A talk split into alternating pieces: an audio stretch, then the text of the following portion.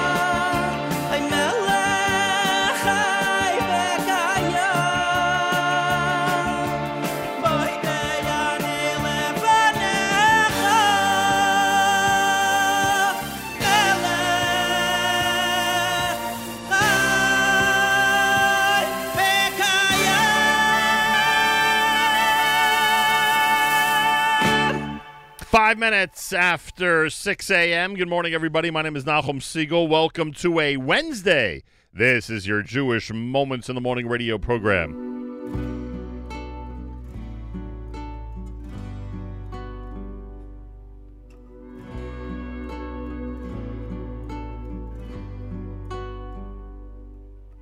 נכנס למקום שנכנס, ועמד במקום שעמד. רחץ ידיו רגליו, טבל עליו ונסתפק. בא ממקום שהוא בא, והלך למקום שהלך. פשט בגדי החול, לבש בגדי לבן. וכך היה אומר, אנא השם, קבל החטאים לעוונות ולפשעים, שחטאתי לפניך אני וביתי. ואם אדם היה יכול לזכור את הפגמים, את החסרונות, את כל הפשעים, את כל העוונות, בטח כך היה מונה אחת, אחת ואחת, אחת ושתיים, אחת ושלוש, אחת וארבע, אחת וחמש. אשר היה מתייאש, כי לא יכול היה לשאת את המרירות החטא, את הבושה, את הפספוס, את ההפסד.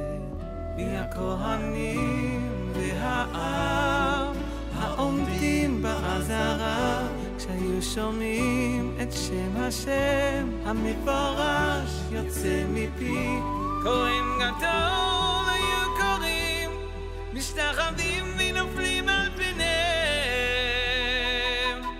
ברוך שם כבוד מלכותו לעולם ועד.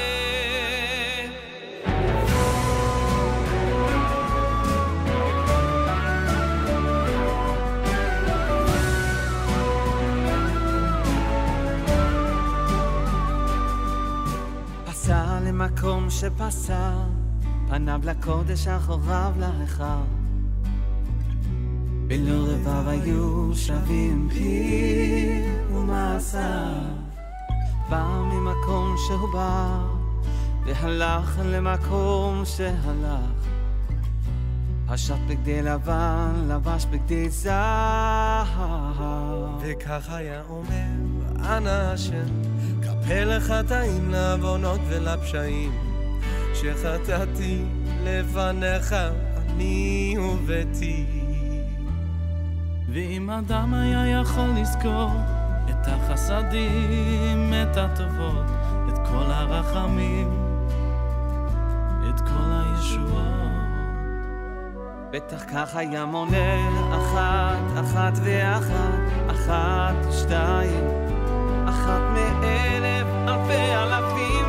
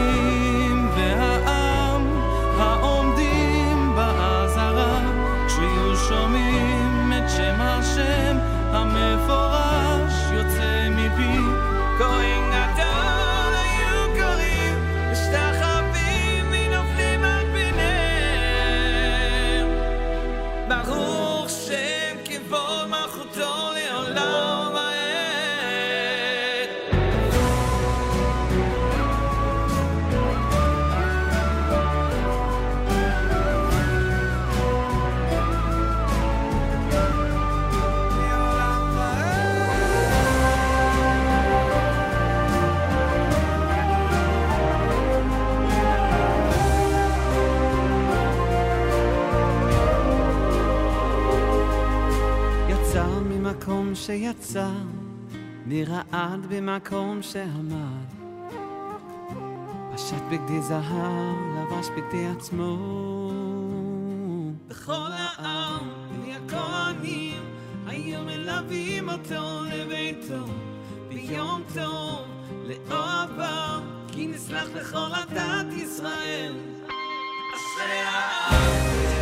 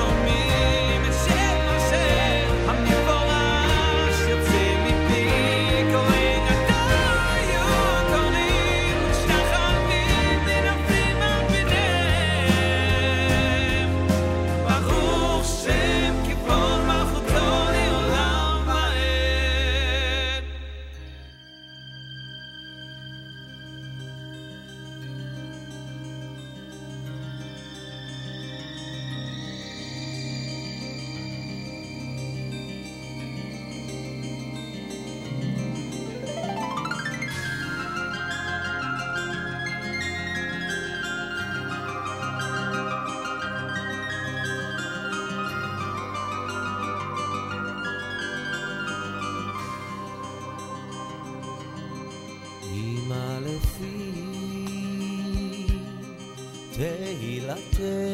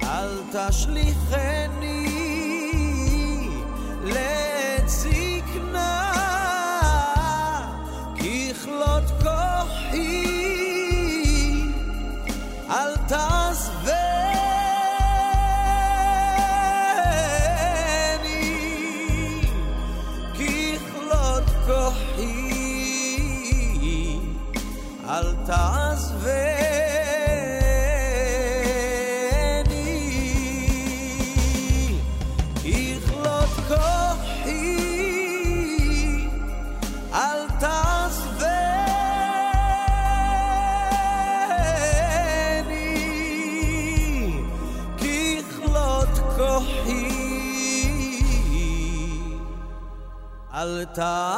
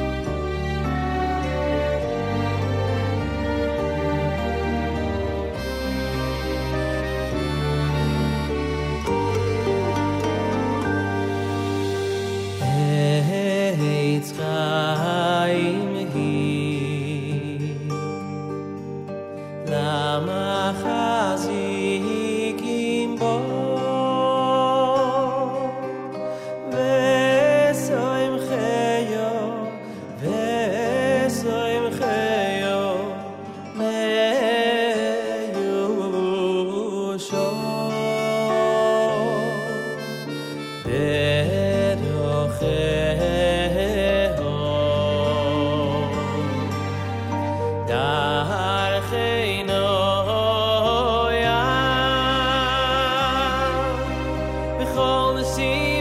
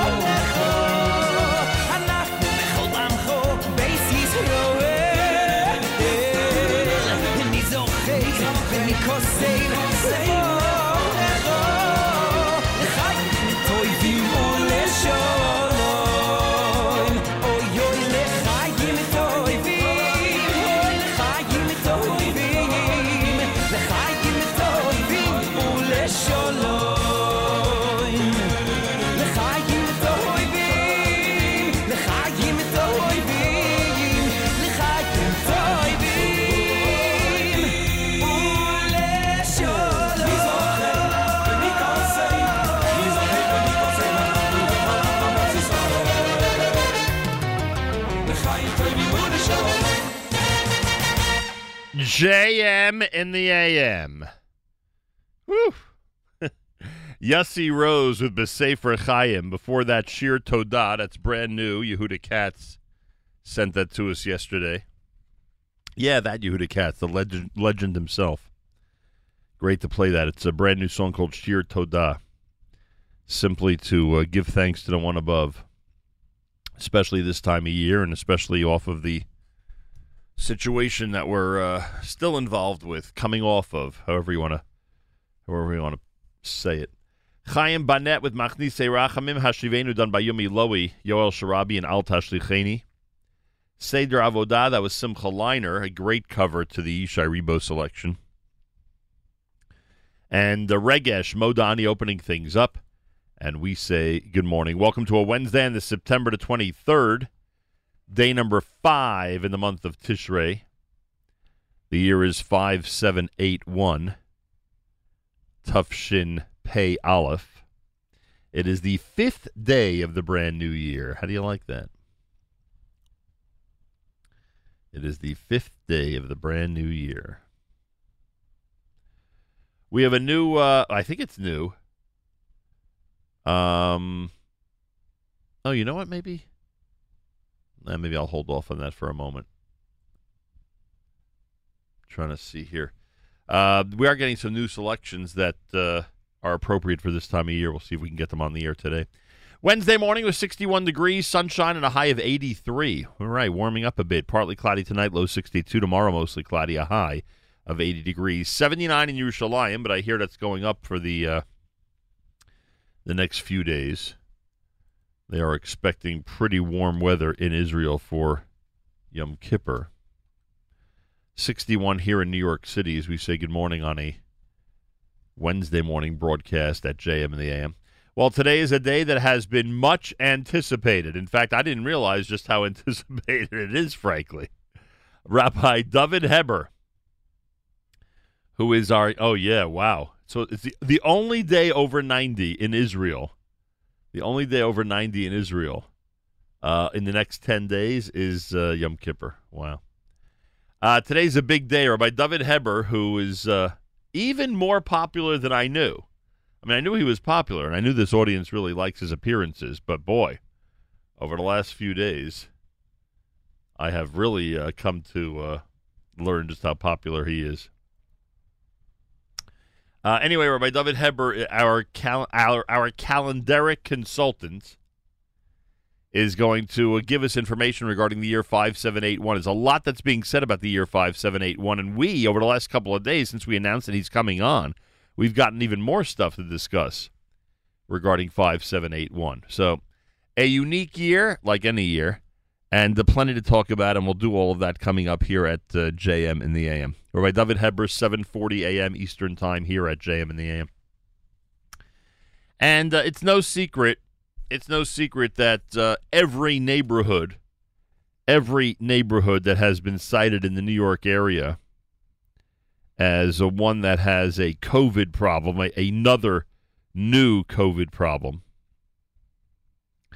every neighborhood that has been singled out for a an alarming rise in cases over the last few days uh, are neighborhoods that, frankly, are connected to our community.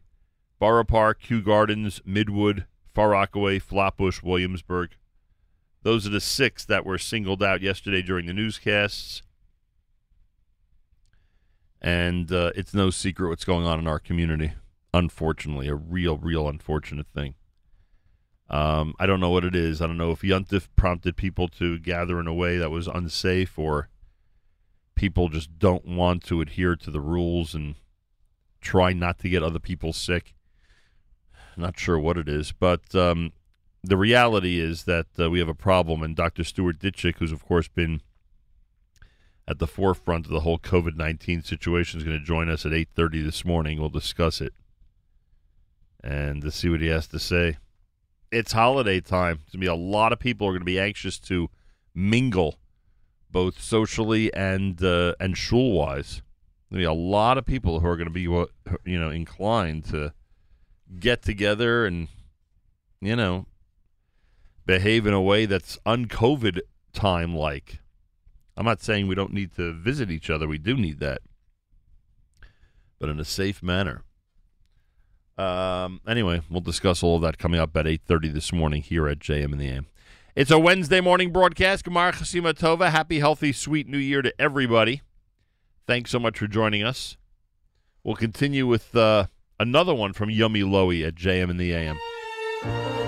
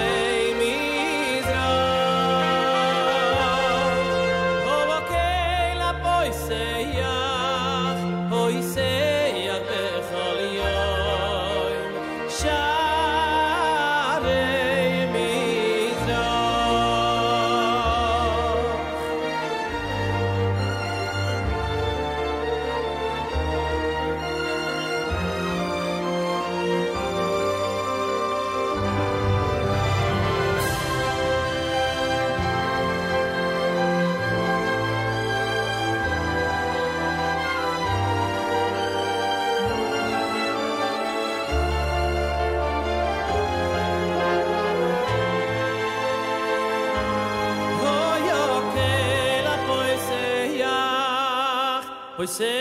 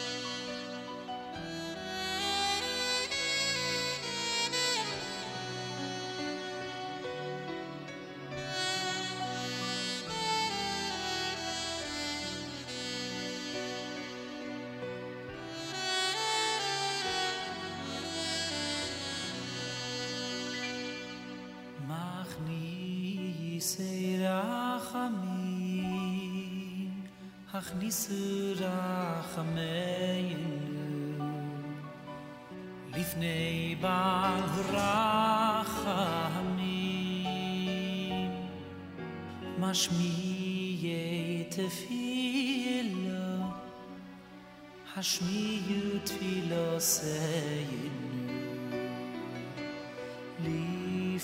shoy meyate shoy filo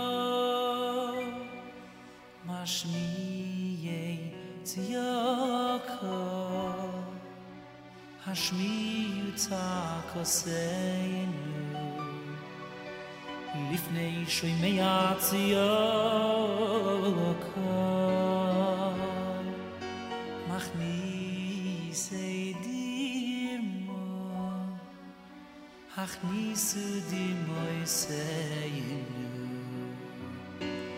לפני מלך מסרץ אביד מויס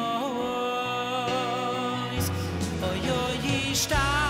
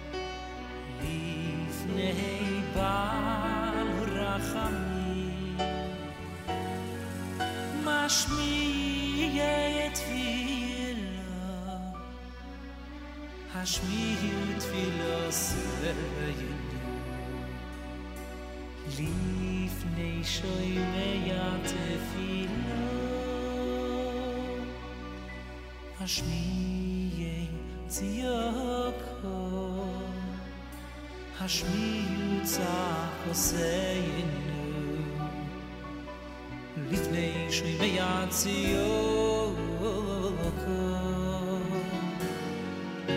מכניסי דימו הכניסי דימו עשיינו לפני מלך משרצה ביד מאור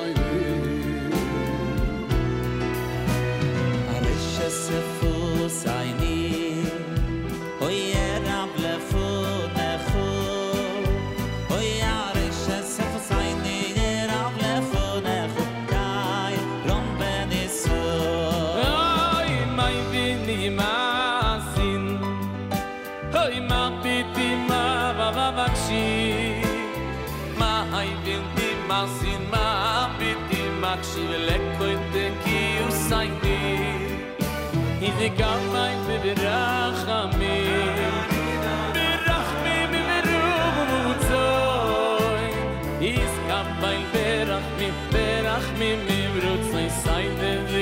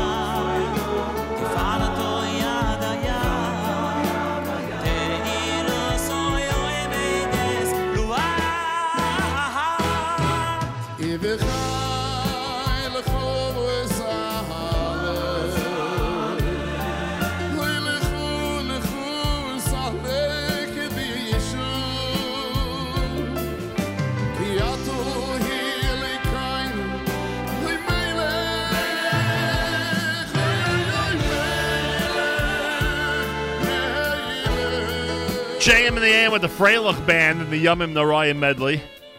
Shlomi Daskal in there. Many others. Wednesday morning broadcast here at JM in the AM. Before that, you heard the um, uh, selection from Shlomo Simcha, Machnise Rachamim from Slichas, Besefer done by Cole Zimmer. That's brand new.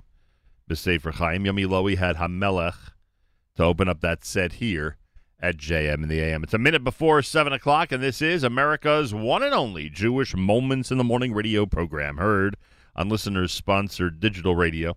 Around the world, the web at NachumSegal.com and the Nachum Segal Network, and of course on the beloved NSN app. Galei Tzal in the background to our news from Israel coming up.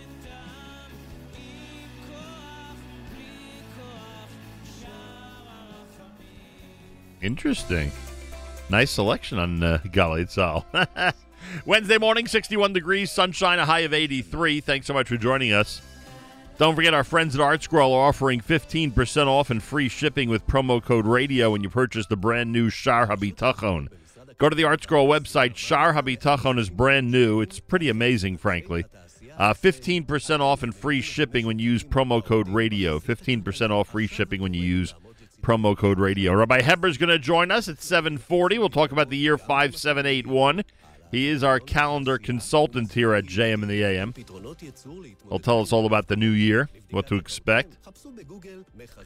Uh, that's coming up. Dr. Stuart Ditchek at 830. A lot of cases in our neighborhoods and communities. A lot, unfortunately. He'll speak to us about it. All coming up at 8.30 this morning here at JM in the AM. Galei Tzal in the background. Galei Tzal, Israel Army Radio, 2 p.m. newscast for a Wednesday follows next. We say Boker Tov from JM in the AM.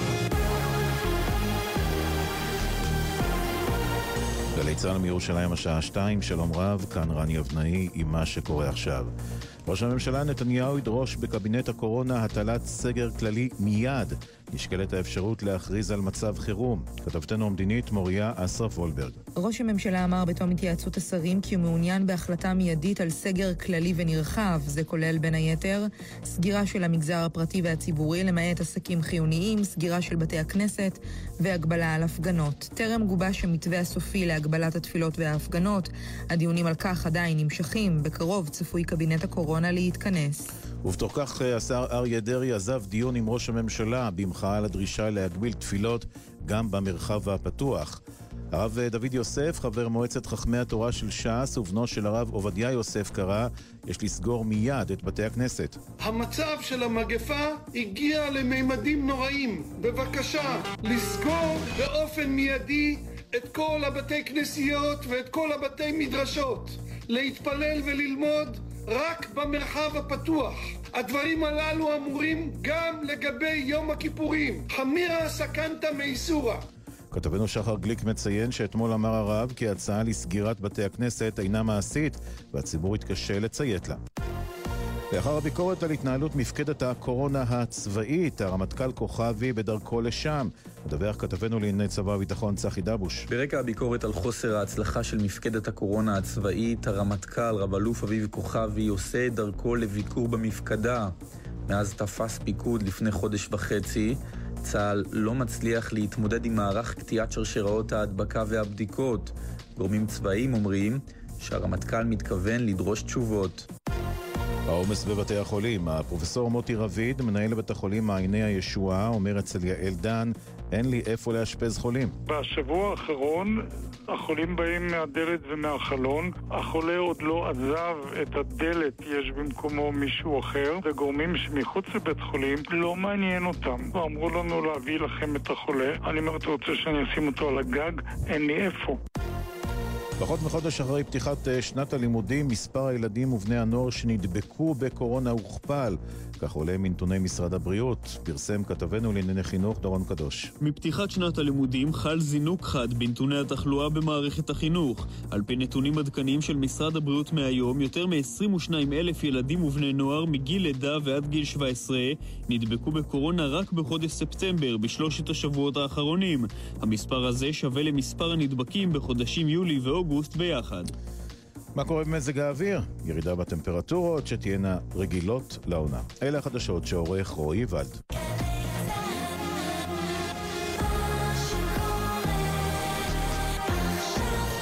עכשיו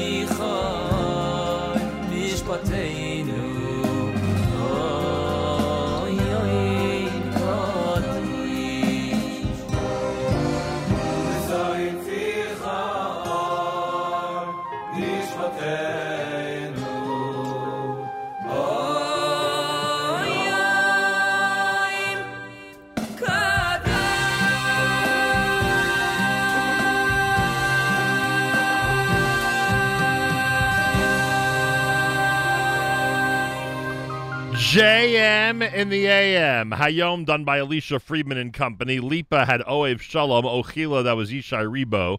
Mordechai Ben David and Viserov here at JM in the AM. Wednesday morning on this 23rd of September to 5th of Tishrei. Coming up at 7.40 a.m. Eastern Time. It'll be Rabbi David Heber, our calendaric consultant. We'll have a chance to take a close look at the year 5781.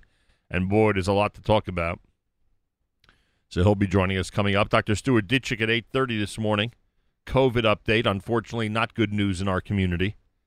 Six and a half months later, and we still can't get it right. Six and a half months later, and too many people are being too irresponsible in terms of the bigger picture of uh, trying to keep this thing contained. And we'll discuss all of that coming up uh, here at JM in the AM. This portion of NSN programming brought to you by our friends at A&H. Abeles and Heymann Kosher Hot Dog Sausage and Deli is the world's best, and right now enjoy a 15% discount when you go to uh, kosherdogs.net. Excuse me, 10% discount when you go to kosherdogs.net and use promo code radio. 10% discount when you go to kosherdogs.net and use promo code radio. Uh, check out our friends at A&H today.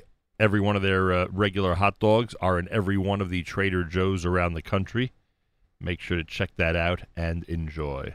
Uh, if you're looking for a job, remember we're offering a service. Send your resume to resume at NachumSegal.com. Resume at NachumSegal.com. Anything in the Jewish professional not for profit realm gets passed on to our friends at the Joel Paul Group.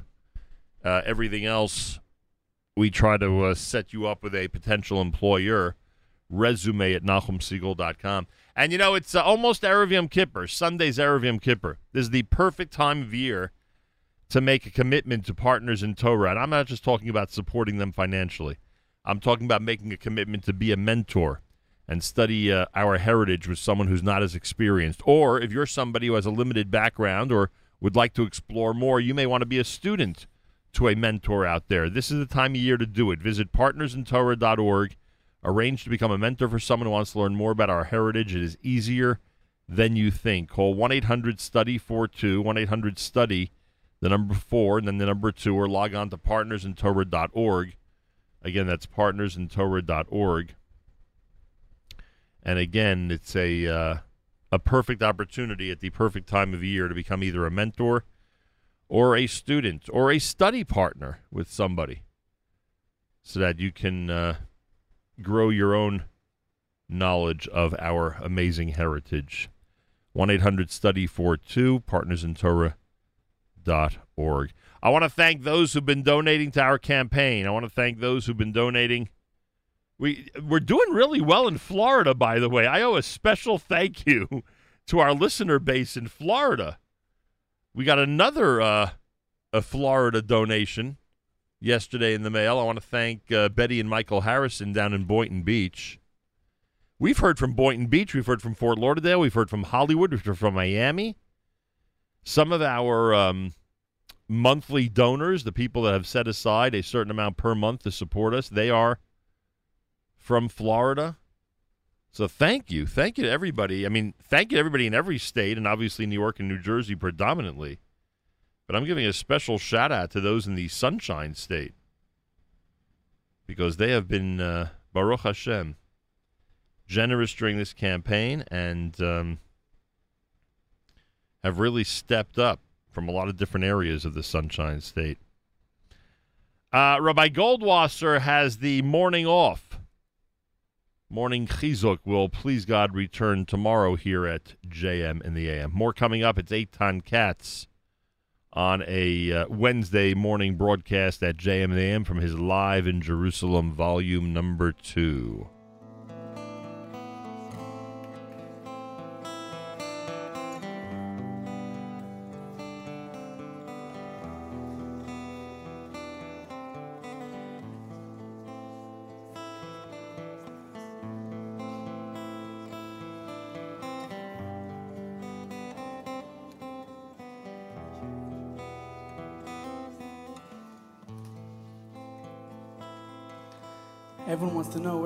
Niggin.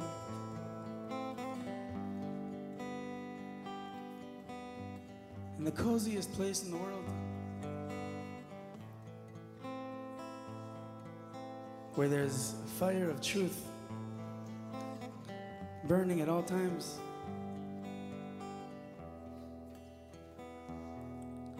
The only place in the world that you could plug yourself in and recharge and recharge and recharge. Heilige Beis Medrash. I remember it was during Ella one night Seder. I was learning in Silver Spring.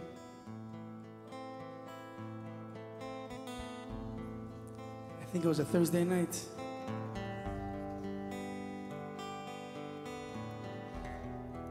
And I opened up the sneakers.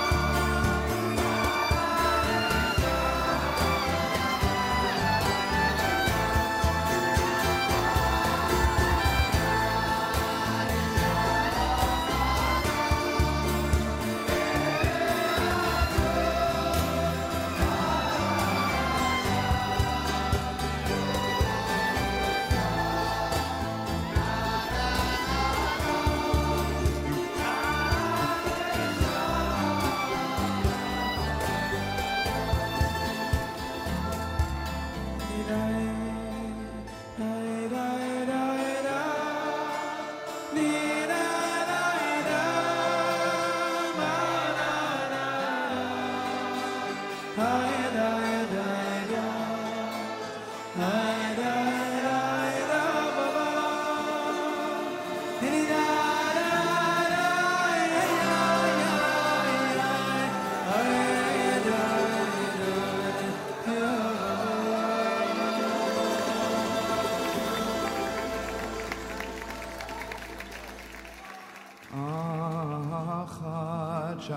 eternity.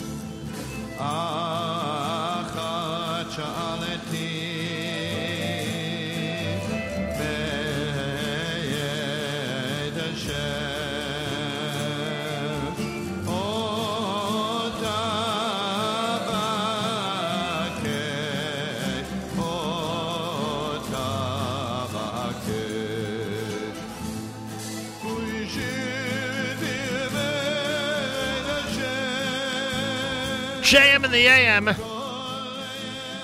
Acha Shoalti from Lodavid Hashem Ori, which we say in Elul and to the majority of Tishrei. I heard a rabbi the other day announce that we say it during Elul, and I, want, I wanted to say to him, no, no, no, no. It's not just Elul. Majority of Tishrei, or at least say Elul and beyond. at least say that when it comes to Lodavid Hashem Ori. Uh, Eitan Katz had Lamancha, words from uh, Salichas. Alicia Friedman with Hayom. Wednesday morning, JM and the AM. A much anticipated conversation about to happen here at JM and the AM. Rabbi David Heber is Kashrus administrator at the Star K. He is the rabbi of Kahal Avos Yisrael Tzemach Tzedek down in Maryland. But his most uh, prominent and his favorite moniker is calendaric consultant for the Nachum Segal Network. Rabbi David Heber, Shana Tova, happy, healthy, sweet New Year, a Gemar Chasima Tova to you. You too, and to your listeners, Agutiyar, Agmar Taiva, and I hope your Rosh Hashanah went very well. Rosh and uh, right. No, I was going to say Rosh Hashanah. Rosh Hashanah was quite unusual, frankly. Very strange. Absolutely. Yeah, well, it was indeed. But Baruch Hashem, we uh, we had several minyanim, and um, it worked out. The other chazanim were there. Different Bali Tefillah was. It, it, worked out very nice. It really worked out very no nice. No question about it. Without the chauffeur, my uh, well, I got to be careful what I say about myself here, but it seems that it seems that some of the weekday davenings that take place in this neighborhood were longer than my Chazaras shots of Musa, frankly, on the, on the first day. I'm not proud of it, but like I say, it was a very strange and unusual Rosh Hashanah. Already the fifth day of the year, we are halfway through the Yimei Tshuva Rabbi Heber, and, of course, as you know, a much anticipated conversation. When I announced that you're going to be on, everybody, it seems, needed to know exactly when. Some people had emailed me with some tidbits that they insist I toss in to our conversation. I mean, my gosh, Rabbi Heber, it, it may be time for your own for your own show on the Nachum Segal Network. The way you're going. okay. Oh, that's that's a great idea. By the way, which which slichas are you saying tomorrow morning in your shul? I didn't realize that there's a a a, a difference, or I should say, a discussion uh, regarding the custom of which slichas is said tomorrow in shul.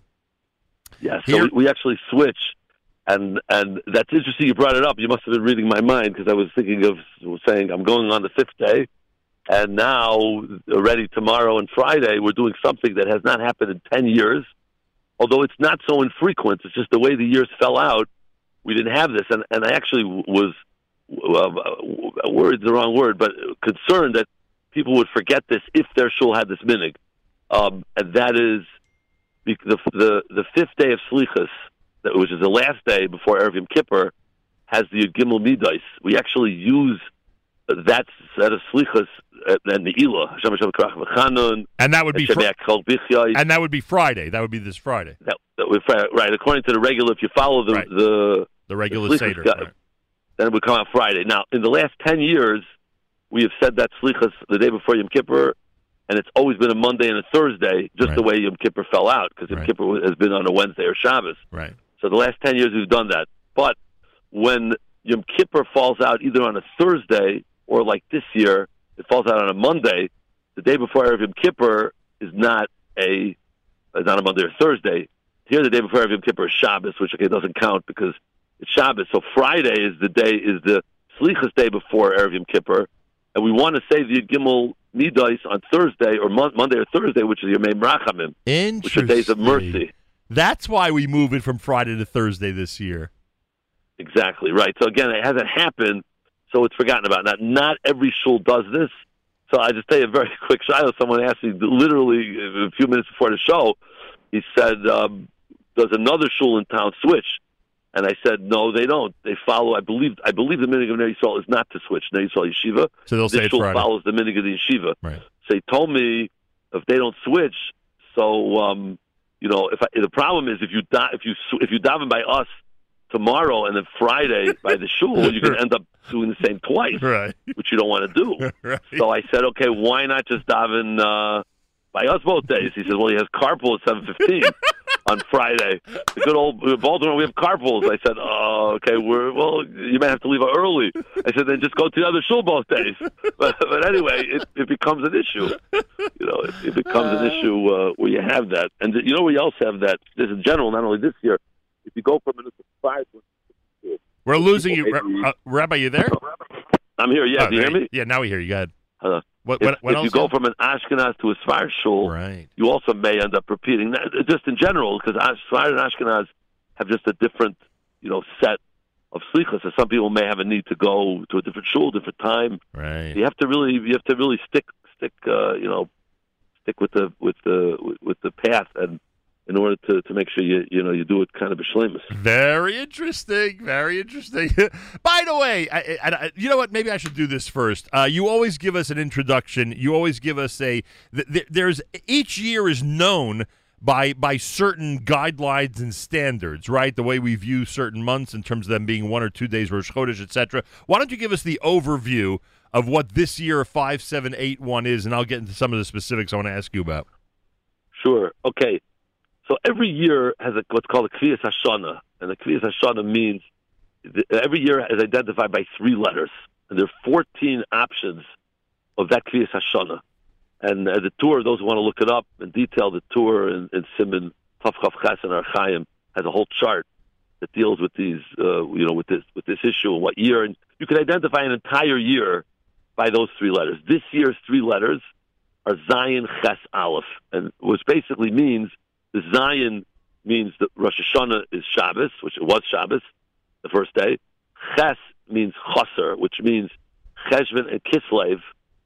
Both are have only 29 days. Those are the two months of the year that could that could oscillate between 29 and 30 days. Right. This year is they're both 29, so the winter's man is actually going to be shorter. you know, between between between Torah and uh, and, uh, and Pesach Right. is is two days shorter. Hanukkah, you're going to have, you know, just one day Rosh Chodesh. Right. And the Z- and the the um, Aleph is means Pesach is on a Sunday. Right. So so Zayin Ches Aleph means that. Now this year, the Zayin Ches Aleph year is a anytime you have an Aleph at the end, it's going to be a unique year, as we know, which we'll, we'll talk a little bit about Pesach on, on Sunday Right. and um, Purim on Friday, and all sorts of uh, interesting types of things happen. It's, it's Rabbanim, I guess, uh, you know, have what the darshan about certainly coming coming Pesach time and Purim time, and all sorts of things.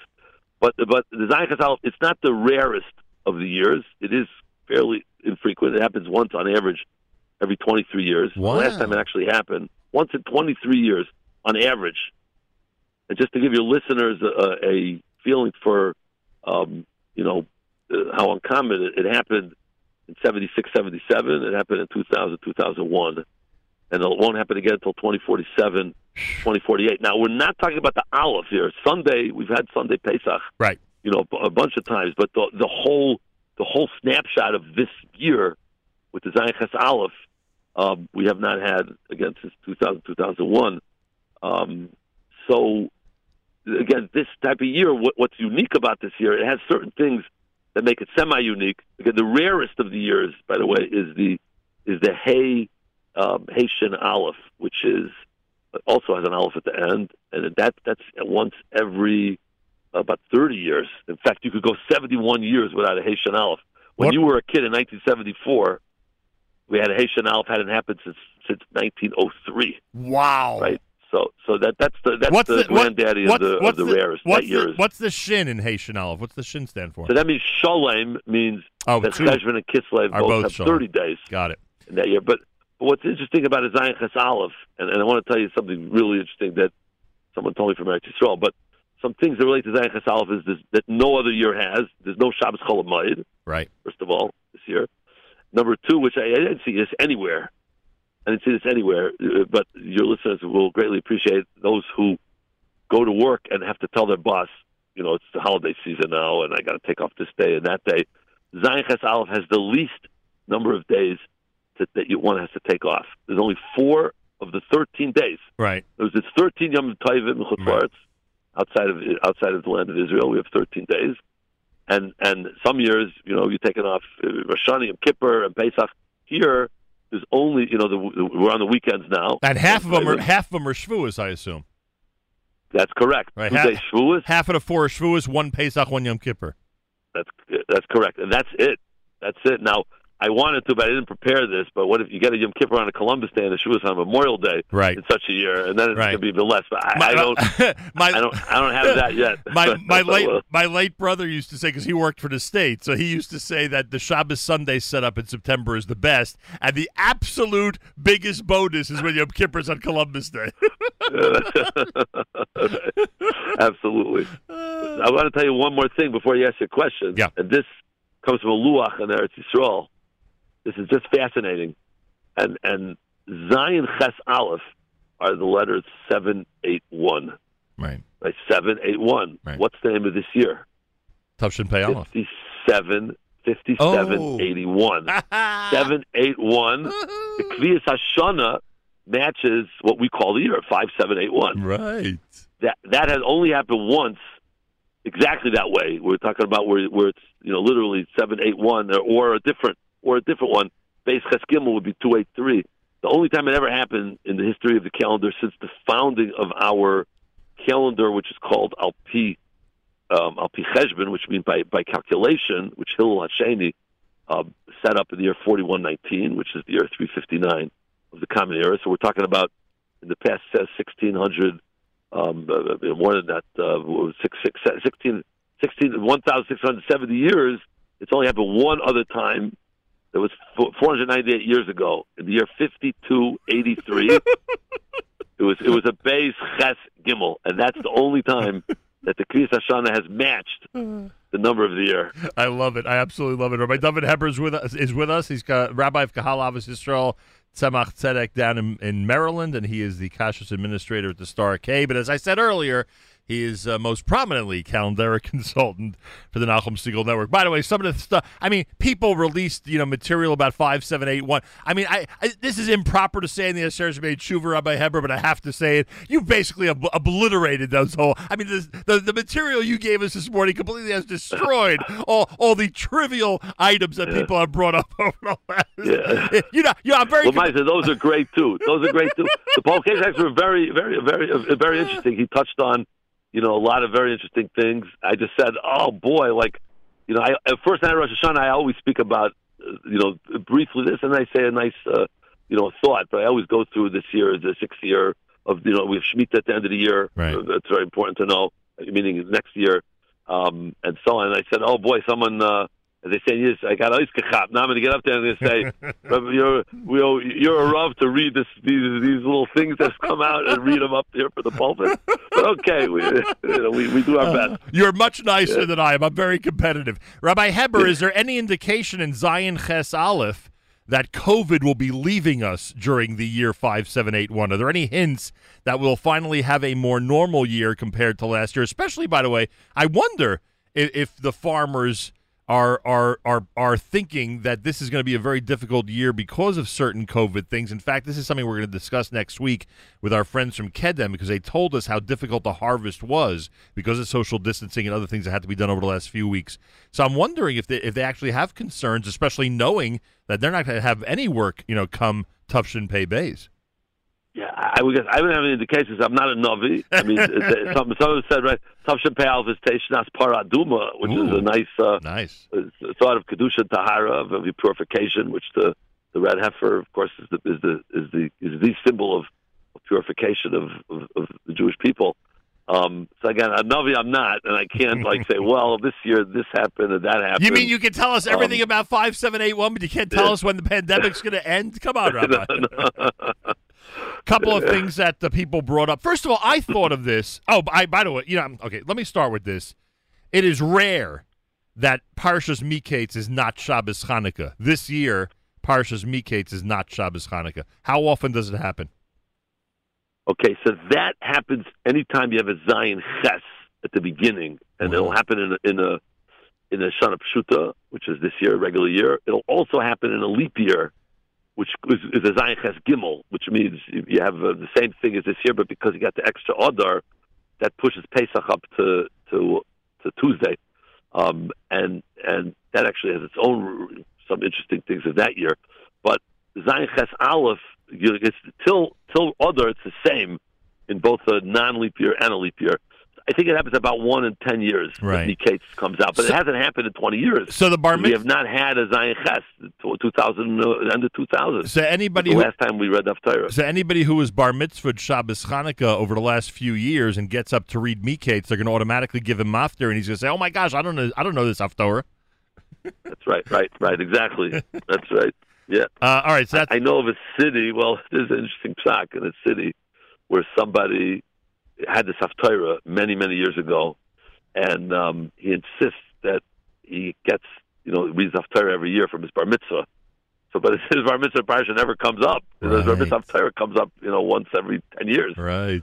So this is an issue that shul had to deal with. Rabbanim have to deal with all sorts of. Uh, yes, we we are we are sympathetic, especially this time, especially now with, with, with what's going on. The, the rabbis, Yeah. I must say, are really stepping up and analyzing the situations very carefully. I mean, I'm hearing from my friends and relatives in Israel that they may not have a minyan where they are for Yom Kippur. And you know, rabbi, Right. rabbis have to deal with that in a practical way and in a spiritual, you know, inspirational way. Right. Very, yeah, very difficult. pulled, pulled really on all ends, but it's, we try the best we can, and you know, make proper halachic decisions. You know, with with of course the safety of everyone in mind, based on the information provided by by the great physicians out there who've who've uh, put put in a lot of hours and you know made a lot of decisions. Now you have the only time we ever refer to the secular calendar generally is when it comes to the Saint Talamutter. But I'd like to bring something up. You may find this to be silly, but I don't know. You're the one who brought up the days off that one has to take, you know, for Yuntif. Are you aware that not only is Asar B'Teves on a Friday, it's on December 25th? And frankly, and frankly, for some people, I know a lot of Jewish people obviously, you know, go to their regular work on December 25th. But for some, they may be in an industry where that's completely a day off, so that might be a, actually a, a benefit to having a Batavius on what is a legal holiday in the United States.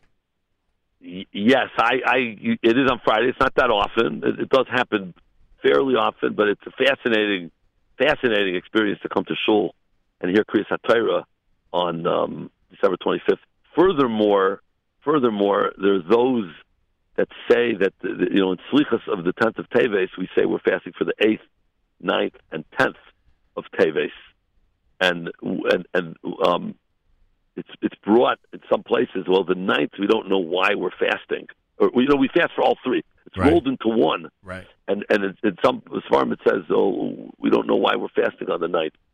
Um, Lo Yod, I think in the Shabur, the, the Shulchan Aruch, and a simon about this, and it mentions it as Sif, and, and everyone says, "What do you mean? We know what happened. Ezra Seifert died on the on the ninth. It's just it's, you know it's written in the favor. So some say no other things happened, which relates to you know the 25th of December. So when it comes out on the 25th of December, it's very interesting that that might be one of the inyanim of the Tinus in and of itself.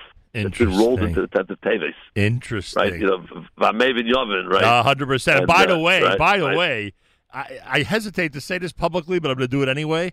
You you know that the custom is not to. st- Many have the custom, especially in the Hasidic community, not to study Torah on the 25th or the eve of the 25th. Right? You're familiar with that, correct? Eve, yes, correct. Nittel, right. What correct. would what would they, what would they say about fasting that day? No, they'll uh, definitely fast. I I can't do away know I. I know, but still, it's still you know. Well, I, I want to tell you something. You, you know, there are Gaboim out there. I already heard this question. Someone asked me this already six months ago. He wrote me a whole little piece, and he says, usually if I start Batavius falls on a Friday, Right. it's in the winter, and now people are coming back from work, and, and you know, you people try to make mincha as late as possible, but on kindness, you need extra time. Right. So we we usually have to like go past Shkia. Says, but this year people are off, so now we can roll Ah. mincha vasar b'tevis on a Friday. Back ten minutes earlier than we normally would. I didn't like that one. That's that came from a a, uh, a I say Yakashagabai. By the way, uh, by the way, I by of that. I would suggest he make mincha one thirty that day. Why not? I mean, if he's Yeah, already right, right, if right. he's already good, if he's already saying people are off that day. Yeah. Um, I- I- and by the way, um, it- it got me thinking, and it, it- I have to ask you this because I just don't remember. Uh, Tanis Esther, we generally do not say Avinu Malkeinu and Tachanun at Mincha, correct? But Correct. But is that also the same when Tanis Esther is Thursday and Purim is Sunday? Do we also not say Avinu? Then we do, no, if we do, then Ah. we would say Because I'll tell you why I'm asking. Um, and this year, just to clarify, this year Purim is Friday, so it's the day it's the day after Tanis Esther, so there would be no Avinu Malkeinu and Tachanun. I'm saying to myself, with Asar B'Teves the way it is, and with Rosh Hashanah being on Shabbos, are these the least number of days in five, seven, eight, one that we say Avinu Malkeinu? So maybe I never calculated. I, I maybe once calculated the whole year. I have that somewhere. I don't know off the cuff. I had a but you're right. you'd have it by mincha, you're not gonna Right. you're not gonna say Avinu Malkeinu. Right, it's Erev Shabbos. Correct. And of course, Right, and you wou- and you wouldn't on Thursday Yeah, Tanis yeah. Esther, and and Correct. and you didn't on the first day of Rosh Hashanah. So interesting. Right, right. So you have the, Um, right. By Yom Kippur, you have Yeah, but Yom I Kippur, you add it up. I think but Yom I think Kippur, you- Yom Kippur fall out on Shabbos. Yeah, but Yom Kippur, you say Yeah, it in the Ela anyways. I don't know if you can count that. Right. Anyway. Right. Plus, he said on Friday morning too. Yeah. So Right. Um, oh, we should also mention, by the way, that we say Vatodienu in Chutz La'aretz. I assume it's only in Chutz La'aretz five times, right? It wouldn't be five in Israel. I don't think. right. It's twice in it's twice in Twice in Israel. Israel. So we say five times. So the kids are gonna Israel. the kids are gonna get very familiar with the bracha of Hamaldo ben Kodesh LaKodesh. Correct. It's a beautiful bracha. Yeah. Now I got another funny story for you. I, Yeah. In our shul, we had up we had the main shul in the social hall and outside minyanim. Outside were for those that you know wanted um, you know be extra careful. So we had Right. three minyanim. We had bali everywhere. Right. So I, I actually davened and and and uh, you know spoke in, in all you know all three minyanim. Outdoor minyan, I went to once. I figured I'll speak the second night and then I'll dam Mara for Ahmed, and that'll be, you know, I have, you know, a connection with that minyan. It was a relatively small minyan. Right. So I was going to say over, I was going to say of course, the calendar things. I said the first night, both upstairs and downstairs. You know, some of these important, very important in Yanim that we need to know coming into the year, and then, and then I said that outside. But then I had, I was going to say over, like some of the Vertlich I had said upstairs and downstairs. But I looked around and I saw there were a few people that had come outside to Chavrusa or whatever it was, and the people that had heard me already were were outside, and that's a, a rough nightmare. Where oh no, I'm going to say the same drasha. He's going to say, well, you know, I'm learning my. You come on here and spoke, and, and and what's going on here? I mean, they would never do that because I'm being very uh, you know tongue in cheek. So I had to think of something on the spot. So I, I saw a very beautiful Maharsha, and the listeners can listen to in the Gemara in the fifth parak of brachas. I forgot. I think it might be Teflam Dalad, but it's it's right before a Mishnah, and it's it's talking about um, you know Havdalah and about Taidienu, and in there the Gemara says that Hahu Marganisa Babavel, right? The beautiful tefillah from Bavel, and then it goes through the Taidienu, which is what we say. Right. You know, we said the last uh, you know, second of Shana, we'll say it second of Sukkot, right. Simchas Torah, etc. So the Maharsha right there says, why do we want to know that it's a tefillah from Bavel? Why is that important to know? The Maharsha says because in Bavel they say it much more often than they do in Eretz Yisrael. Interesting. So the tefillah was the tefillah was written in Chutz La'aretz, you know, for Chutz La'aretz primarily, Right. and he has a cheshbon that in most years, right? You say it now. Every time you say Vataydienu in Chutz La'aretz, you're going to say it at least once in Eretz Yisrael, based on how the calendar works. Like now they said it Rosh Hashanah, and when uh, we have, we'll we'll say it the last night of Pesach. Everybody says it the first night of Pesach. It's always around within within Pesach the Shavuos. Eretz so always say it at least one time, but we're saying it more often. And, and he has a whole cheshbon there, but it's a very ca- calendaric uh, Maharsha that, that that addresses this very point. That you know we got it five times and they have it twice, so it was written in Eretz Yisrael. But but you just said every time we say it It was twice. written in Israel. Bavel. It was written in Bavel. I'm Right. written Every time Bavel. we every time we say it twice, they say it once in Israel. That wouldn't be accurate. Yes. Yes. Oh, Here's meaning, the very no, easy. meaning meaning if we say it twice on Pesach, they'll say it once on Pesach. That- Correct. That, and if okay, Pesach got it, falls got out it. on Yeah. last year, uh, if the last days are going to be This year it's Shabbos Um, Sunday.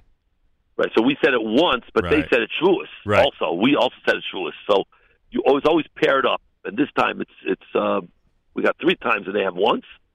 Pesach uh, this year we'll have once. We'll have twice. They'll have once. And this past year, we also said Vataydienu Right. um, twice. Right? We said it uh, on the second night of Pesach, and we said it on Shavuos. So So no, no, no. I'm wrong. I'm sorry. Not this past year. When when when Pesach and Shabbos they a year ago in um in um you know 20 uh, 2019, uh, we said it once. 2018 and 2019, we said it twice. Pesach, and they said it once. And and Shavuos. and and we'll both say it Leil HaSeder this year, correct? That's correct. Right. Leil, With Leil, the Shabbos. Leil HaSeder, they only have one Seder in Israel. Leil HaSeder, we will say it this year. Rabbi Heber is with us, talking about the year 5781. Uh, we should mention, I mean, we, we, we touched on it, but we should emphasize that because Purim is Friday, by the way, we really get the raw end of the deal. Not only is Purim Friday, it's before we change the clock. So it's gonna be it's gonna be a, a really tight day that Friday. Correct, correct. But I was thinking, I was never thought of this. But in Israel, of course, they're going to Eretz Yisrael. They're going to lay in the Megillah, of course, on Thursday night and Friday, like everywhere else. Which is actually this year is the only year that you the the, the I'll explain this term in a moment. Shema Yavirena Dalan B'Shus Harabim happens through all three possible times. What does that mean? Oh my gosh, so for Lulav and Megillah. Correct. I didn't see this anywhere either. So you have you, you have the Gemara says that if Rosh Hashanah Shabbos, we don't pull shayfers. Everybody we've experienced.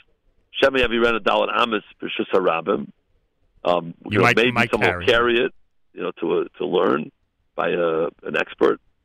Um, Sukkot, of course, we don't take a Leuven the first day. Dalet Minim, four species, because the Shema Yavirena, and then Purim, of course, outside Yerushalayim is never on a Shabbos. You Dalet Other, never Shabbos. Tesvav is a Shabbos this year. They cannot lay in the Megillah because we're afraid somebody's going to carry it. In Yerushalayim, in Yerush- Yerushalayim. In Yerushalayim. In Yerushalayim. And if Yerushalayim will lay in the Megillah like like everybody else.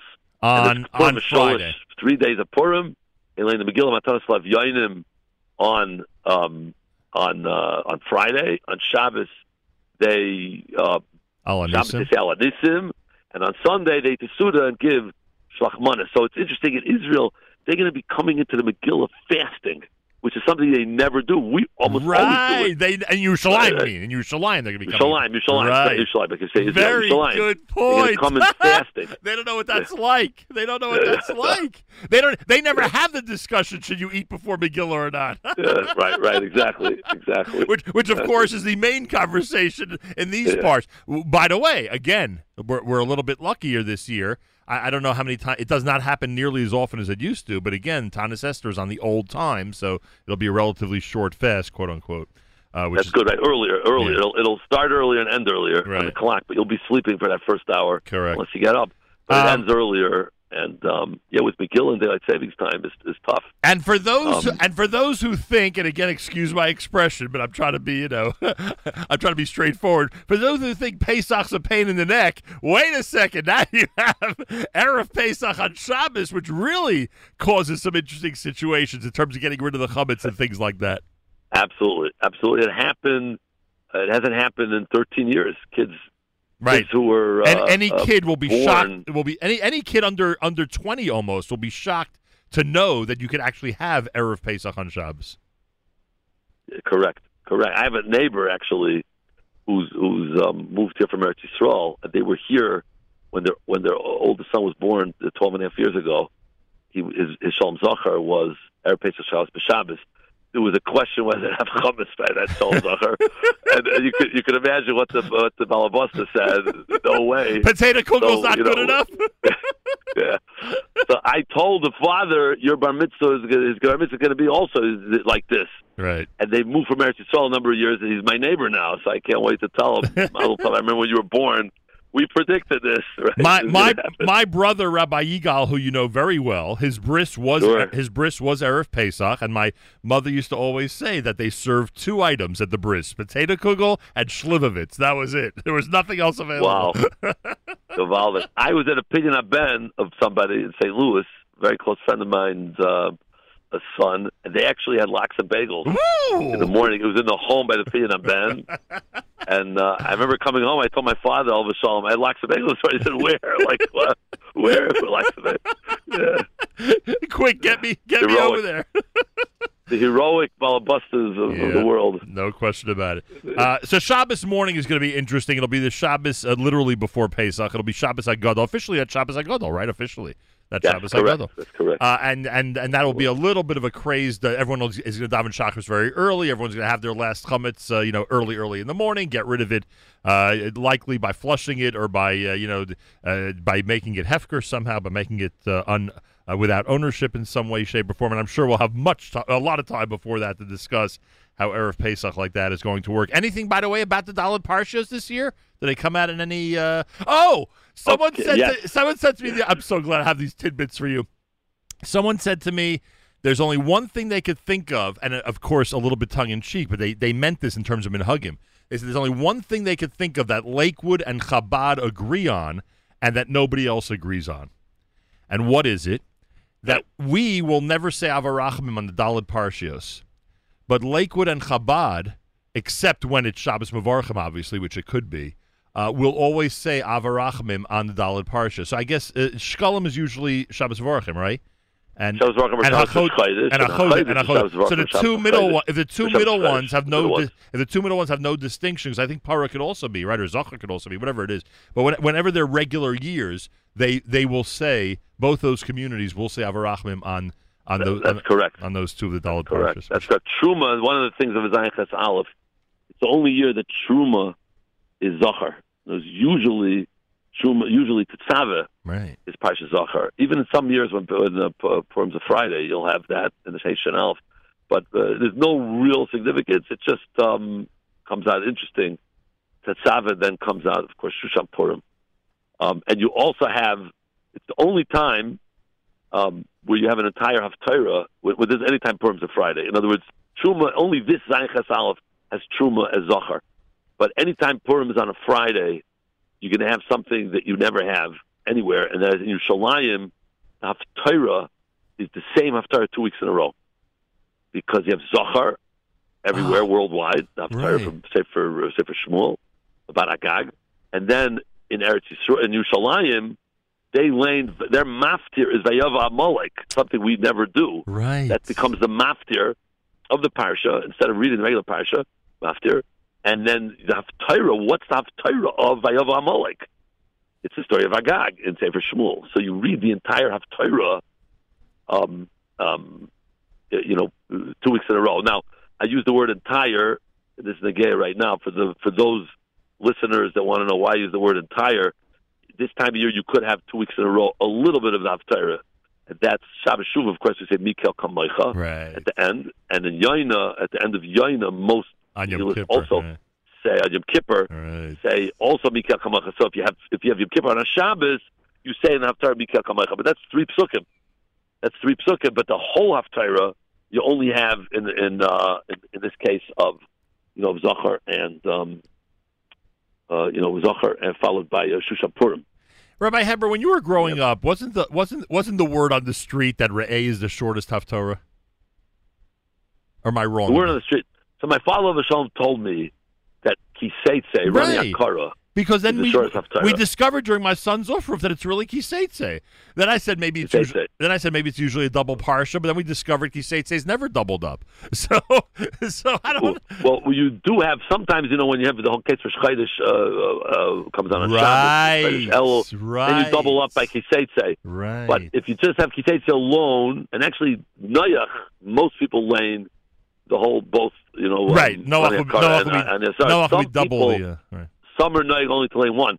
But there's an asterisk to, to that, and, and my father had taught me this as a child. You see where my interest comes from. My Right. father Shalom, whose yahrzeit, yard site actually is uh, is next week on Yud Gimel Tishrei. Wow. Um, and we'll commemorate the, his yahrzeit, and he really So you had know, a very short shiva. taught me this. Yes, it was only a few hours. The Levi was erev erev Yontif, Wow. and uh, it was very very short. My father really got me very interested in. He used to wake me up saying, "We have a shalshelis this morning." Right? it was it was a Yontif. It was in my house. Shalshelis was a Yontif. That was how I got woken up. How many times does it happen? How many times are- is there Four. four times? Four Vayera Chaisara Vayeshev and Tzav. Wow, three of So- them in Safer Bracious? Three embraces, yeah, three embraces at once in Tzav.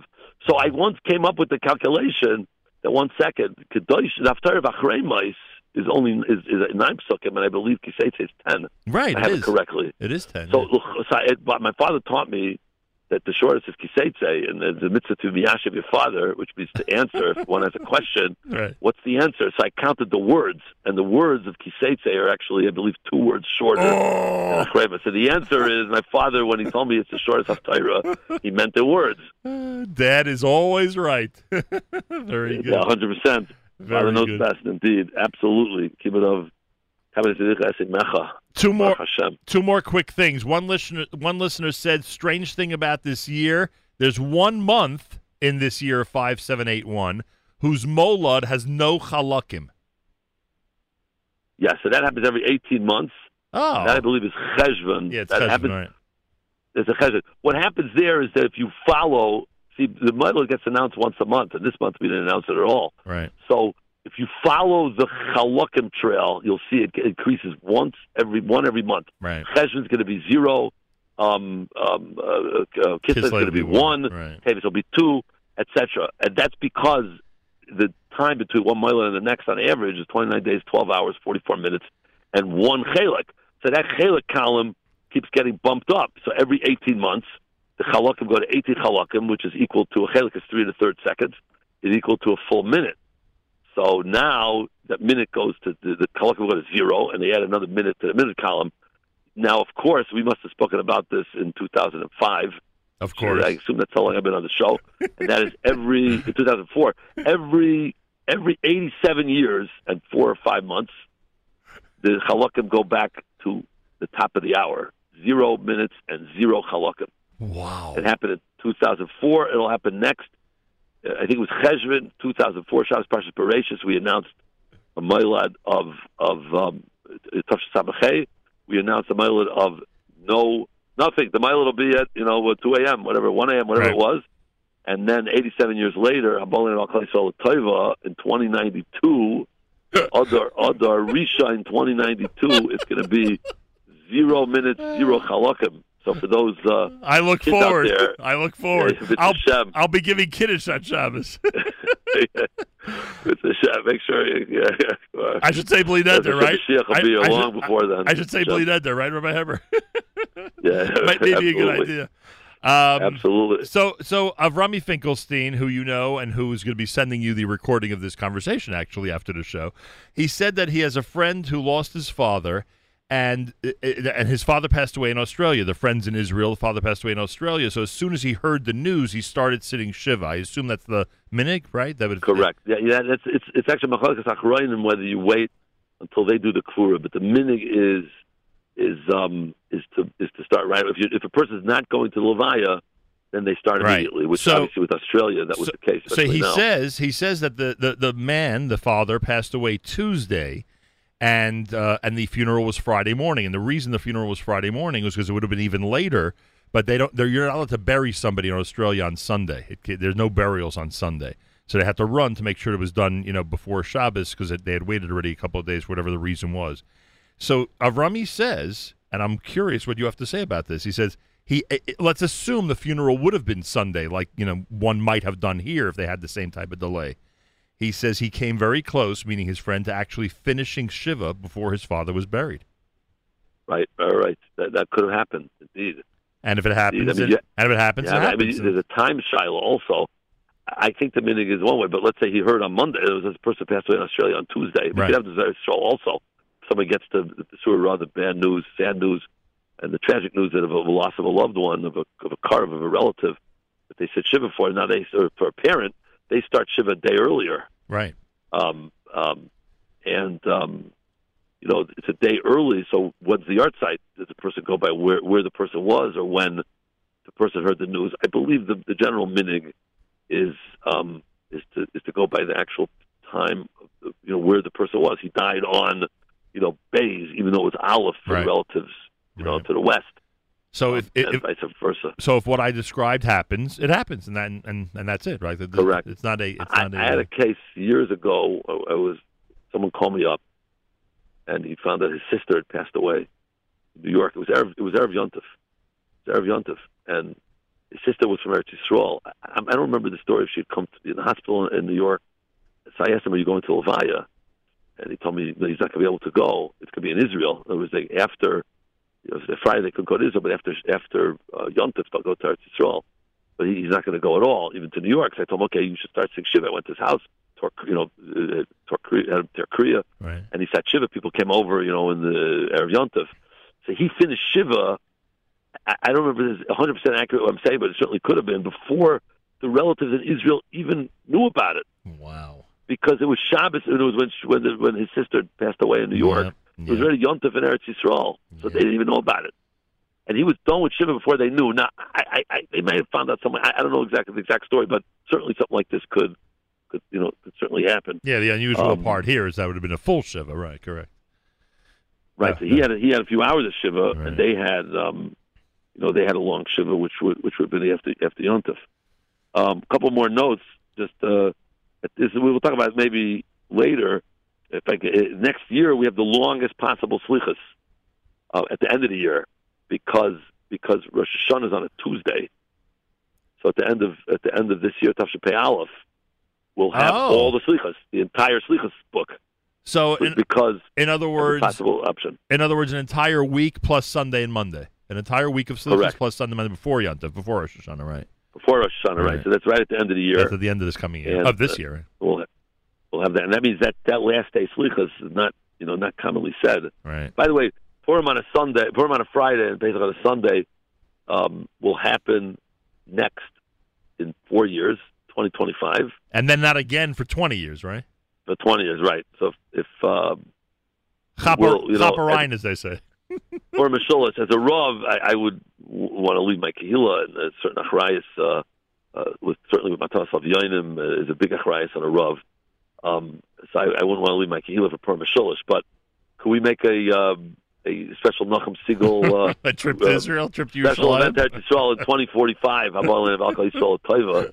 Nah, maybe I'll still be Rav then. I, I I don't know. I don't know if I retire, but I'm not sure. We'll we'll we have, we have a few years to decide. I'm gonna but look- if I'm retired, we we got to make something of it. That's been my dream to be in Eretz Yisrael for Purim Mishulish. Well, to be in And, Yerushalayim. um, to be in Yerushalayim. To be Yerushalayim. I keep saying Eretz Yisrael. Yeah, I mean Yerushalayim. Right? Uh, uh, I'm going to find out what the policy is at the uh, congregation of Yisrael Tzemach Tzedek regarding Rabbi Emeritus and whether they could take a vacation. I'll find I'll find out what they have to say, Rabbi Heber, and I'll work it out for you.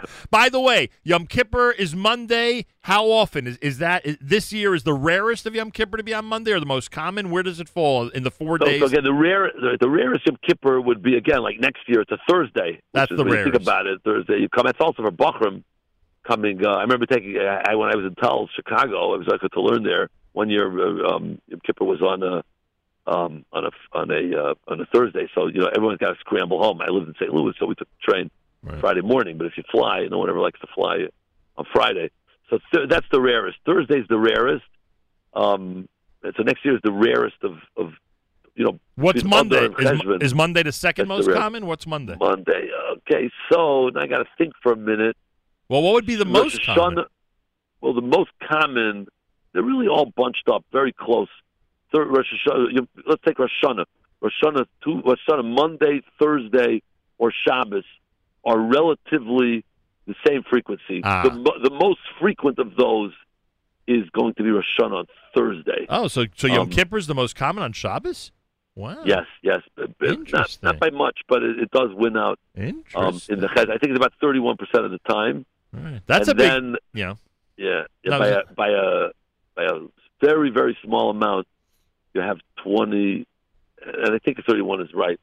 Then you have about twenty-eight percent uh, for both um, Rosh Hashanah on a Monday and Rosh Hashanah on a um, uh, on a uh, Shabbos.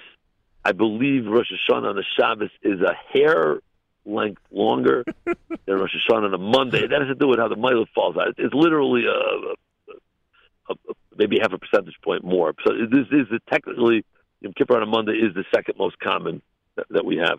Are the Molads going to be relatively close to uh, Rosh to the actual Rosh Chodesh day this year? Unlike what we just will had. catch up by Cheshvan, yeah, by by Cheshvan and Kislev after Hanukkah, by Tevis already. It should get back to the to relatively normal. I didn't check because we're gonna have two chassers, Right. and it takes 29 and a half days. And Kiddush So- Levana will then be then be relatively till the middle of the month, basically. Right, right. I can't say how often I got questions of oh, how we think Kish Levana, it's already only Yud Dalet Yeah. has Vav, and it, it it plays it plays havoc with people Yeah, thinking this- they have a couple extra days and Right. then they don't. Well, this year was rough. There was there was a month I think with the 11th. If I'm not mistaken, I think it was the 11th of the month that was the deadline for Kiddush Levana. Yeah, not that early. It's never that early. Maybe it was the 12th. I With Tisha B'av, it gets tricky. With Tisha B'av and even Yom Kippur now, because you know we, many are night to most are night to wait Right. after Tisha B'av and Yom Kippur, but then you get you get crunched at the other end where you only you're limited you're limited in how many possible days you have. Right. So Ah, Rabbi Heber, amazing, absolutely amazing. Uh, I take this opportunity to wish you a wonderful, happy, sweet, and healthy five seven eight one. And Rabbi Heber, maybe, maybe, maybe very soon, maybe in the next few days, please God, we will see the elimination of this plague, and this pandemic will be over, and we'll be able to get back to uh, really enhancing our lives with the with the with the way that we remember our shuls being, and the way we remember our tefillos being, because things thank god things thank god people are able to be inspired people are able to make it through yunta people are able to you know have have uh, a, a spiritual experience during this uh, month of tishrei uh, but still you know, you know that it could be a little bit better if it went back to normal so to speak absolutely. So uh, one last point, you also besides I tell you the Enu five times, you Yeah. say Yaknehaz five Right. times, which is uh, Abdullah. Yankees say Abdullah. We say Amalda Kodesh LaKodesh. So we'll get to say that five times this year, and therefore with that statement of kedusha instead of the normal Amalda ben Kodesh LaChoil, we're saying Kodesh. The words Kodesh LaKodesh that we should have kedusha in our midst. Different kedushas, one kedusha, another kedusha, holiness and, and elevation of our spirituality through this difficult time, and it should bring all of us to to higher levels of kedusha, holiness, and serving and serving Hashem, and and and, and being um, the of Shemayim wherever we are, whether at work or at home or however we do things, and that's chus. Mashiach should come speedily in our days. Good yontav, good yar. Amen. You and all your listeners. Good Yontav and Gajor. Thanks so much for joining us. Rabbi David Heber, everybody. The much anticipated conversation about 5781. He's rabbi of Kahal Avos Yisrael Tzemach Tzedek down in Maryland. He is the kashrus administrator at the Star-K. But most prominently, as I always say, he is calendaric consultant, and boy, he proved himself this morning here at the Nachum Segal Network. More coming up, Dr. Stuart Ditchek and more on a Wednesday morning broadcast at JM in the AM.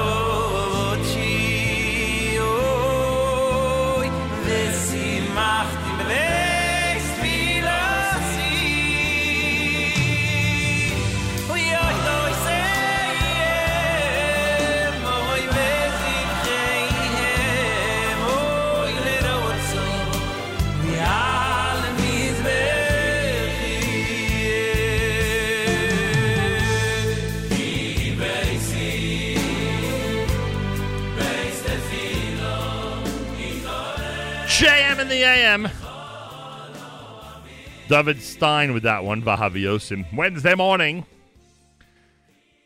Well, yesterday I'm watching the uh, I'm watching the news yesterday, and uh, yeah, I'm one of those old-fashioned people who still gets news from uh, my TV once in a while, as opposed to from my phone and a million other sources. And a um, a still comes up, a chart up on the uh, TV screen regarding COVID upticks.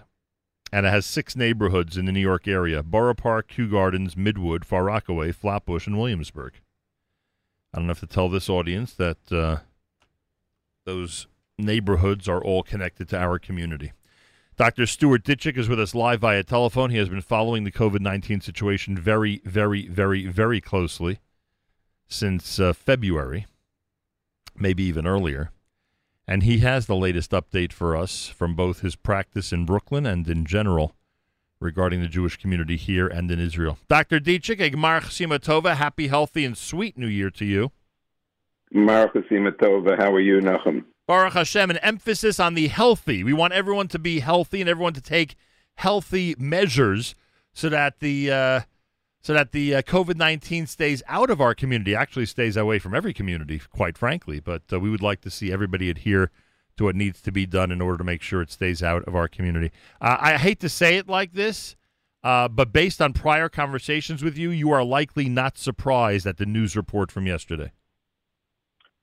No, I'm I'm disappointed. I'm I'm actually very um, uh, quite upset because, as you know, and anybody around the area here knows, uh, myself and a group of other conscientious physicians here in Brooklyn, in New Jersey, in Long Island, we've been working tirelessly uh, for the last uh, two and a half months to get the schools open safely uh, because we all recognize that the place where kids belong is in school to thrive. They cannot thrive sitting at home. Uh, and uh, unfortunately, the last two weeks have been devastating in terms of outbreak of uh, the caseloads here in the Brooklyn area and Far Rockaway, uh, and in parts of New Jersey as well. And unfortunately, it's a very serious uh, turn of events the last two weeks. You know, I'm happy that how do I put this? I'm happy that I'm associated or I'm very familiar with schools and camps that really handled the situation well. Um, mm-hmm. Thank God there are some summer camps that literally had no cases this summer. Thank God there are some schools that are open and have, again, either no cases or are very, very lucky in terms of a very small number of, of controllable situations. Uh, but none of this is by coincidence. The only way, and I know that this may overstate the obvious, but you would say the only way to get results like that is to take all the precautions really seriously, to test like crazy, not un- unnecessarily, but you know, meaning at, at appropriate times and you know even extra times if necessary, and and to keep a real handle on the situation. And I'm sure you're familiar with schools at this point that are doing a pretty good job at this. It's the ones that are not doing a good job that I'm really concerned about. Yeah, there, I mean, we've been. It, it, there are the the proper protocols, and and this is really important for people to understand. Testing, we have the availability to test now. We didn't have that availability in the spring uh, to test in large numbers. Uh, we have the availability now of information that tells us that if we isolate and quarantine appropriately, we can limit the spread of disease. We didn't have that information uh, consistently in the spring as well. And we also have the ability now of people understanding that the science has changed. Uh, so it's a moving target. But the most important aspect to remember, uh, and I uh, had this discussion with a school principal yesterday, is that if you have to quarantine a single classroom in a school, uh, it, it, it's unfortunate for a two week quarantine for those students, but you may be saving the entire school from being quarantined over the coming two weeks following. Mm. So, in other words, we have the knowledge now that you can safely open a school, you can safely quarantine a classroom, and you can probably go forward without any major outbreaks in the school. However, there are going to be exceptions to that rule And unfortunately, the exceptions don't always fit into the logic that we apply to setting up the initial uh, preventive strategies. That's life. You know, we have preventive strategies for diseases all over uh, the map, but unfortunately, not every preventive strategy works. If community spread is very wide and the disease prevalence in the community is very wide, it is showing up in the schools. That we've seen in the zip codes uh, here in the Brooklyn area for sure.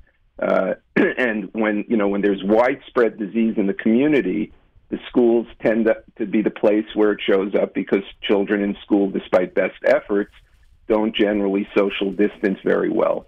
We've also been challenged with certain schools here in Brooklyn um, that, despite the school efforts to uh, to create cohort classrooms, uh, there have been things like after school programs where cohorts now mix together playing hockey or basketball, uh, or carpools where different cohorts mix in a carpool. For instance, a fourth grader is in the same carpool as a second grader. Right. So you now have two classrooms that were exposed to one sick kid or one sick driver of a carpool, I mean, I- I- which we've had already occur. I understand where some people, parents, etc., would think that they're in an almost impossible situation. I get it, uh, but without the cooperation between parents, families, and schools, you know, the reality is we're going to see these numbers, you know, continue to climb. That that's that's the bottom line. In other words, these are all pain, pain pains in the neck. These rules, and and can really be depressing, whether it's quarantine or other things. You know, it can be really depressing having to carry them out,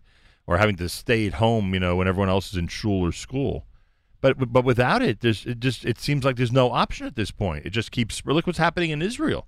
And we don't know why it's happening in Israel, but we're assuming between the demonstrations and the way people have violated the the um, the um, lockdown and uh, the way people are, are lackadaisical in some synagogues, we're assuming that all that contributed to those numbers. Yeah, I think, listen, it's a variety of factors that we, we cannot fully understand, but what we all understand is the result, which is unfortunately a country in complete lockdown at this point, and quite frankly, even more tragically, is seeing a large number of deaths daily now and growing.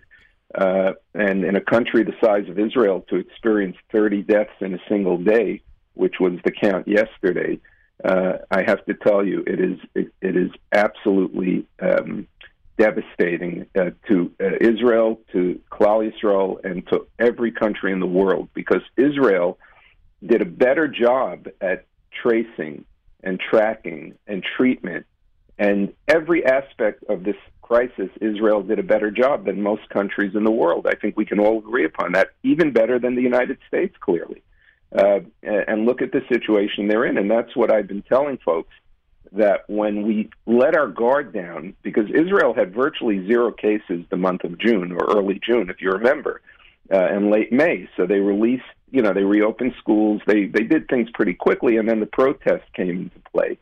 And they had a dramatic advancement of disease over this past three months to the point where they're in lockdown again. So I think what we should recognize as a society, and I'm not I'm not focusing on the Jewish community only now, I'm focusing on the entire United States, is if you want to keep our direction going in the right direction, be smart about it. You know, I'm a a advocate for opening every business and every school, but everybody has to cooperate, as you just said, wearing masks and distancing and washing their hands and not trying to beat the system. So you know, by not by not wearing a mask, you know, people. I've heard this argument that it's a violation of their rights to wear to be uh, to be asked to wear a mask. Uh, I think the basic right, human right, is the right of life. Uh, and when you don't wear a mask, you risk, uh, you know, impinging on somebody's right to life. So I think simple implementation will prevent what we're seeing in Israel. Uh, but as you said, if we don't get cooperation of our communities, it's not going to happen and we need that cooperation desperately. And and I, you know we're doing a, a, a lot of work as you are with educating the public. I mean, uh, but we've had a lot of pushback. There, there are so many shuls. There are so many minyanim. Just in the six neighborhoods I mentioned, God knows how many hundreds and hundreds of minyanim are, there are. And when you hear about a minyan that has a mask section and a no mask section, that must infuriate you. Well, it, it's inappropriate because, excuse me, Nathan, I'm sorry. It's inappropriate because it defies the known science of COVID. Uh, or any infectious disease, quite frankly. The difference is COVID is highly contagious.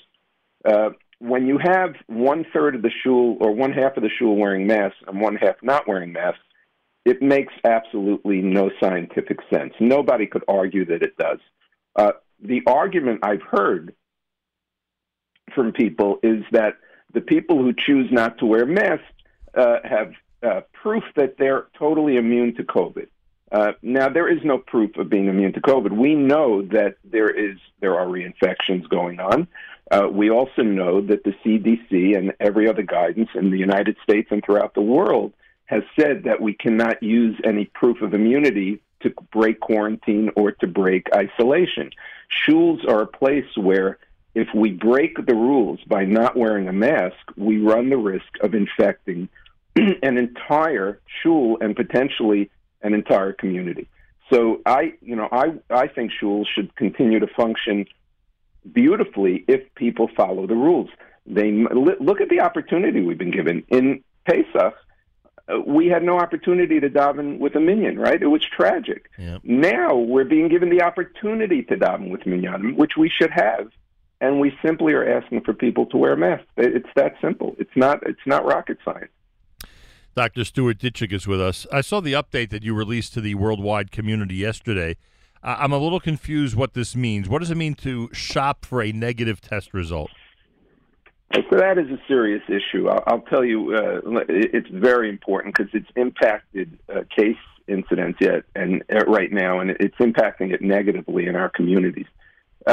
There are basically there are different types of tests. There's the rapid antigen test, which is the, the most popular machine, and the one that I have in my office and many physicians do is called the Quidel Sofia 2 antigen test, which detects the protein of the virus. Uh, if somebody is symptomatic, generally within five days of symptoms, it's a very highly accurate test.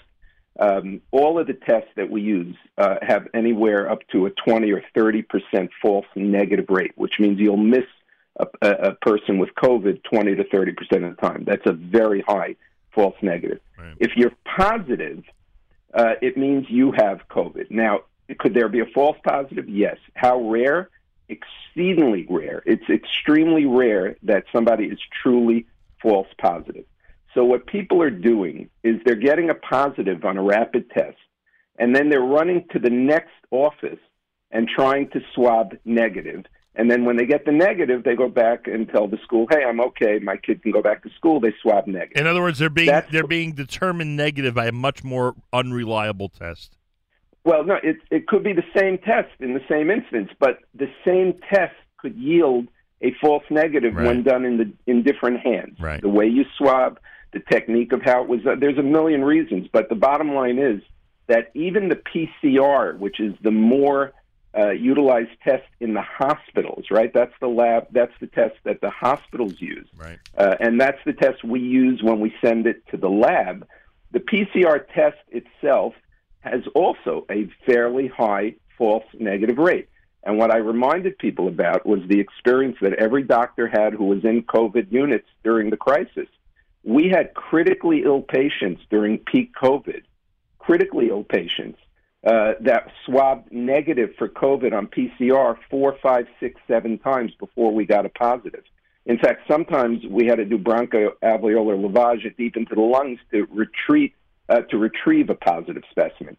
So the false negatives that are out in the community are misleading and will lead to further disease. The point is, if somebody tests positive on a rapid antigen test, they should not be running around to shop a negative so they can go then break quarantine. If you read today's uh, Wall Street Journal, there's a very important story about supply shortages hampering COVID testing now. We're seeing shortages of supplies all across the world right now.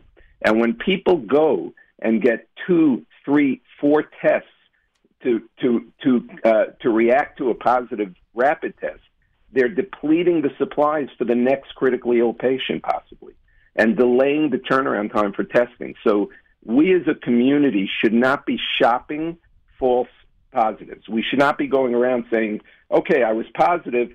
But now I want to go find the negative so I can break quarantine and break isolation. It's highly inappropriate. it's leading to shortages of tests both here locally and nationally as well, potentially. And we don't want to contribute to that. We're a good community. We're a community that supports each other. We shouldn't be looking for a negative simply because we don't want to accept the fact that we have COVID. Uh, in Israel, I think yesterday, 11% positive rate, which is extremely high, especially for those of us in New York who are used to, you know, under 1% at this point. Uh, in your office, you said that it was a, basically a 30% positive rate. That must be. On, on that one single day, which was uh, Monday, we had uh, 31 tests we ran. I believe nine were positive. That was exceedingly high for our office and for any office. Uh, yesterday, we had uh, approximately, I think, six positives. I don't know how many we ran total uh, yet, but we also sent quite a few to the lab. We're waiting for lab results as well. Uh, generally, what we're seeing in the zip codes here in Brooklyn and in Far Rockaway are positivity rates of somewhere around 5%. Uh, we believe it's higher because there's been a problem with reporting. Um, there's some confusion in many offices about their obligation to report. Some doctors are not familiar with the reporting system, the electronic reporting system for the city. So we believe that the number of reported positives is actually uh, a fraction right now. There are many more positives out there that haven't yet been reported. The health department's trying to clean that up now. Uh, they sent notices out to all physicians' offices on Erev uh, saying you have an obligation to report, and here's the mechanism to report. And they basically instructed them on the web, uh, you know, the um, the electronic reporting system. So I think physicians are going to start reporting more in the coming days. Uh, and unfortunately, the positivity rates are certainly uh, on on any single day have exceeded seven percent. Uh, you can't look at any one office one day experience because it's not accurate or scientific. But you look at the seven day trends, and the seven day trend of positivity is going up dramatically in all of the zip codes that we've spoken about. There is a bottom line to all this, Dr. Ditchek. Um, everyone's got to improve the way they're trying to adhere to the COVID restrictions. Our synagogues for Yom Kippur and Sukkot have to, you know, take a long, hard look at themselves. Rabbis, presidents, board members, etc., how things are being set up.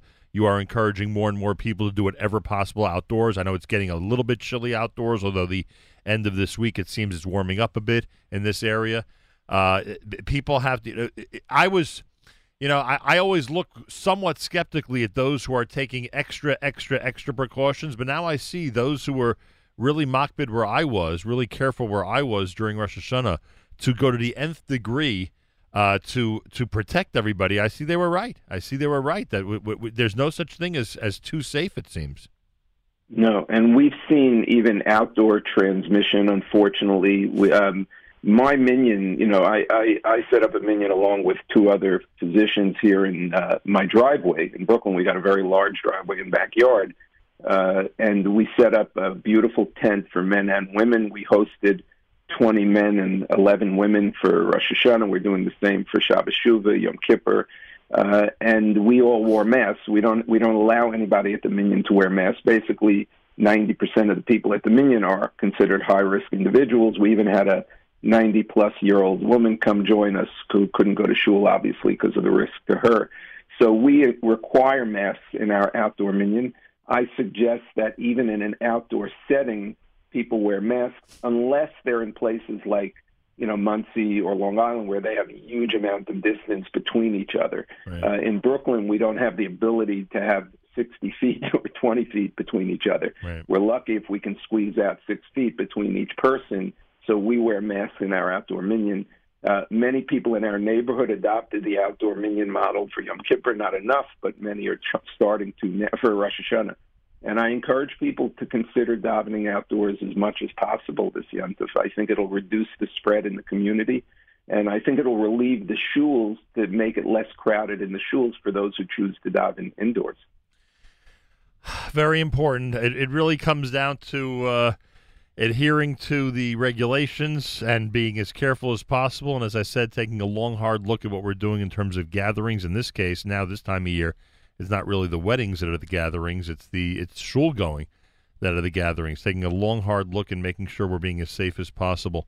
and and it, no one's going to beat the system, Doctor D. It sounds like th- there's no beating the system. Either you adhere, or God forbid, it spreads. Simple as that.